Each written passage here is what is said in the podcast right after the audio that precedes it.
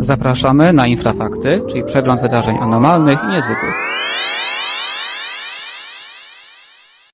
Witam w Infrafaktach, mówi Michał Kuśnierz, razem ze mną jest Piotr Cielebiaś. Witaj Piotrze.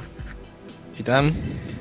To są Infrafakty, że tak powiem, ostatnie przed sezonem wakacyjnym, także musimy Państwa uprzedzić o tym, że w trakcie sezonu letniego ograniczymy naszą działalność, to znaczy infrafakty będą wydawane, no postaramy się co 2-3 tygodnie.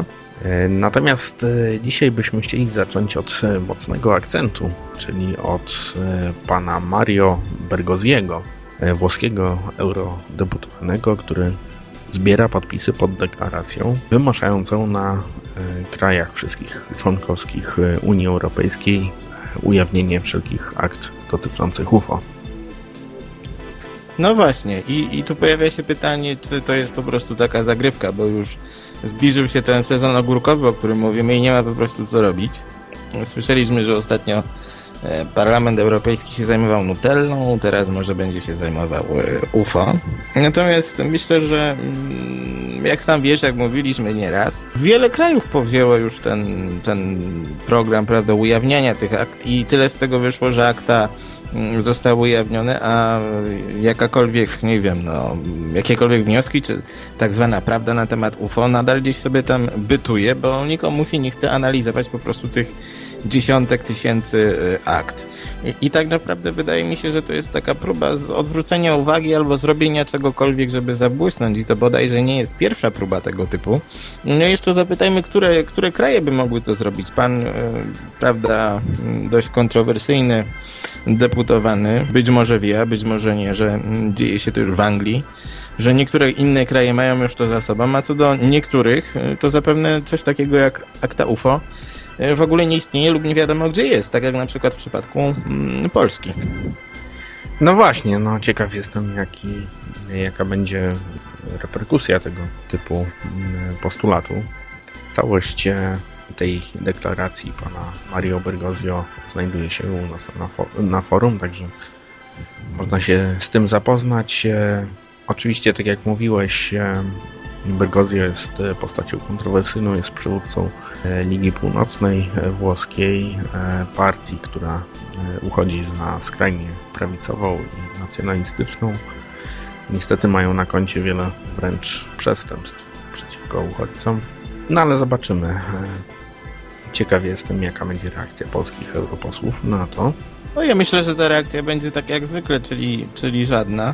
Dlatego, że już w naszym kraju wielokrotnie próbowano przeforsować coś takiego. Ja pamiętam takie listy otwarte do do władz, do prezydenta i niestety nic z tego nie wyniknęło, bo to były takie akcje napędzane przez ufologów tylko po to, żeby się pokazać, że się ktoś tym zajmuje.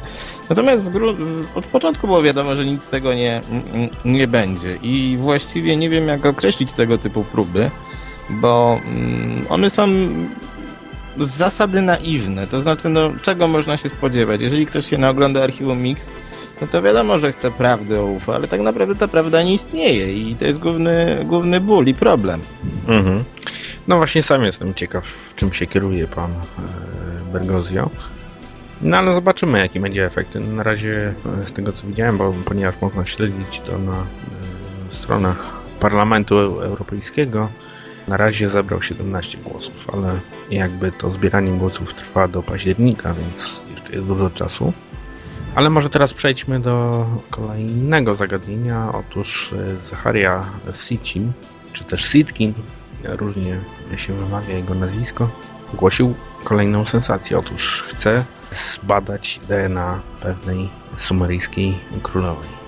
No tak, e, pisarz znany tutaj ze swoich kontrowersyjnych poglądów na temat Sumerów na temat przeszłości Ziemi. Mm, chce postawić, prawda, na szale wszystkie swoje, całe swoje dotychczasowe życie, dorobek y, i udowodnić y, poprzez badanie szczątków pewnej sumeryjskiej królowej, przy której, prawda, grobie znaleziono pieczęć z, prawda, jej tytułem Nin. Według kina ma być to oznaka, prawda, i boskiego stanu i stąd też jej nieziemskiego pochodzenia. No i niestety tutaj nikt się nie chce zgodzić ze świata nauki, żeby mm, poddać yy, te szczątki badaniom, bo tak naprawdę to nie wiadomo czego e, można by szukać, ale mm, Sitkin mimo tych swoich 90 lat rzeczywiście jest w doskonałej formie, nawet umysłowej. Nadal tutaj toczy te spory ze swoimi przeciwnikami odnośnie tego, czy dobrze, czy źle zinterpretował te teksty. Przypomnijmy może tylko tyle, że jest on autorem bardzo poczytnych książek, w których twierdzi, no między innymi, że Ziemia została w przeszłości odwiedzona przez e, kosmitów, prawda, z odległej planety, którzy e, zaszczepili na niej podstawy cywilizacji. To wszystko miało być uwiecznione w mitologiach E, ludów starożytnego Bliskiego Wschodu. Mm, no i co ciekawe, tutaj e, gdzieś tak z boku tych wszystkich twierdzeń Sitkina pojawił się mit o mm, planecie X, która ma być odpowiedzialna za słynny rok 2012, za tą legendę i mit. No, Sitkin się odcina od tego, bo on nie jest, prawda, twórcą całej tej głupoty o powrocie Nibiru. Natomiast walnie się do tego przyczynił. Reasumując, być może jest to po prostu próba mm, zwrócenia uwagi na siebie, mm, na swoją nową książkę, mimo, mimo tych swoich 90 lat. Natomiast myślę, że Sitkin tutaj liczy na swoich, swoich zwolenników, na ludzi, którzy wierzą po prostu, że istnieje e, konspiracja, że istnieje spisek w nauce, który nie pozwala na to, żeby na, na, na, na wierzch wychodziły pewne e, informacje i to zaprzeczenie, prawda, ta niechęć ze strony naukowców do udostępnienia tych szczątków wydaje się e, to potwierdzać.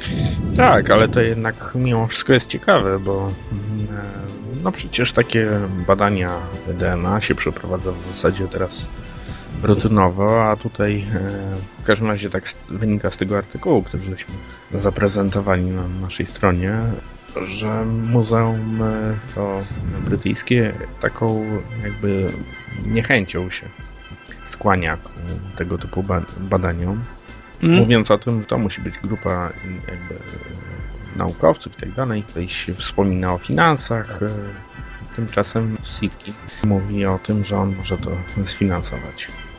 No tak, tylko pamiętajmy o procedurach, bo nie może to być tak, że on idzie i po prostu bierze te szczątki do badania. Po drugie, on musi e, zdecydować się, czego szuka. Mm, nawet e, jeżeli mają to być obce geny, to jak będą wyglądać i co to w ogóle będzie. I nie wiemy, jak to będzie wyglądać i dlatego uważam, że to jest jakiś taki troszeczkę chwyt marketingowy odnośnie tej jego nowej y, książki. Hmm. No ale mimo wszystko te wyniki tych badań byłyby bardzo interesujące. I jeszcze na koniec może powiedzmy o parę słów o kręgu, który pojawił się w Rosji z pierwszy krąg. Ja od razu powiem, że dzisiaj śledziłem różne fora i pojawiają się wątpliwości e, kolegów e, z naszej wschodniej granicy, mówiące o tym, że to zboże, które tam widać, które jest rzekomo wygniecione, e, jakoś tak nie jest zbyt podobne do zboża, które właśnie teraz rośnie. Znaczy, jest zbyt dojrzałe i całe ujęcie tego kręgu pochodzi przed roku lub jeszcze wcześniej. No właśnie, było to nieco dziwne. Natomiast sam piktogram też nie zachwyca jakimś tam szczególnym, prawda, szczególną formą, jest dość, dość zwyczajny i tak naprawdę no, rok za rokiem przekonujemy się, że w tych piktogramach mm, tak naprawdę coś nam nie gra, coś nie pasuje. Oczywiście zawsze jest mowa, że nie mógł ich wykonać człowiek, bo są zbyt skomplikowane. Natomiast dokładnie już widać, które zostały wykonane przez tych marnych cropmakerów, czyli tych, którzy nie znali się na rzeczy lub dopiero zaczynali. E, ale jeżeli już jesteśmy przy, przy, przy Rosji, bo o kręgach zbożowych to przyjdzie nam jeszcze zapewne powiedzieć w czasie wakacji, być może kiedy pojawi się pierwszy w Polsce, ale kiedy już jesteśmy przy Rosji, powiedzmy o śnieżnym człowieku. Parę słów. Otóż e, śnieżny człowiek to taka istota, która sobie tam gdzieś grasuje. Jest to taki mm, rosyjski odpowiednik Bigfoota, mm, a może inaczej. Bigfoot to taki, e, taki amerykański, mm, amerykańska kopia śnieżnego człowieka. No. Tych śnieżnych ludzi mm, jest e, dość dużo. Tych legend jest znacznie więcej, nawet bym powiedział, niż, niż w przypadku Ameryki. I są to wydarzenia bardzo ciekawe. Natomiast o co chodzi? Znaleziono po raz kolejny włosy śnieżnego człowieka. Tak, no właśnie była cała wyprawa, która była skoncentrowana na tym, aby odnaleźć ślady e, słynnego e, Awdzioszki, e, tak zwanego. Tak się nazywa ta postać. Chodzi o północ Rosji. No, panowie się zebrani e, i panie i postanowili poszukać właśnie śladów tego legendarnego stworzenia, które miało przypominać e, takie połączenie e, człowieka z, e, z małpą, no w każdym razie swego rodzaju hominida. Faktycznie znaleziono jakieś ślady owłosienia i po bliższej analizie okazało się, że jest to sierść królika, czy, czy też zająca. No tak, Śnieżny Człowiek znowu pozostał nieuchwytny, natomiast przypominamy, że w tamtym roku mm, szukano go w obodzie kemerowskim, e, leżącym mm, no, bardziej na południe e, od Moskwy. Mm, Tam nie udało się również nic znaleźć, chociaż to było bardzo intrygujące, bo okazało się, że tych relacji było sporo. Natomiast w tym roku po raz kolejny przypomniano nam bardzo interesującą opowieść bodajże z Gruzji, z terenu dzisiejszej Gruzji. Mm, Również o Śnieżnym Człowieku ta opowieść jest no, najbardziej kontrowersyjna z tych, jakie znam, bowiem okazało się, że tam ponoć kiedyś w jakiejś gruzińskiej wsi, właściwie w osetyjskiej wsi, głęboko, głęboko schowanej w górach, e, ludzie schwytali sobie raz takiego śnieżnego człowieka, może nie śnieżnego, może takiego bardziej, e, bardziej dzikiego człowieka Mhm. Bo tych nazw określających to stworzenie jest dużo, taka typowa to właśnie śnieżny człowiek lub aumas.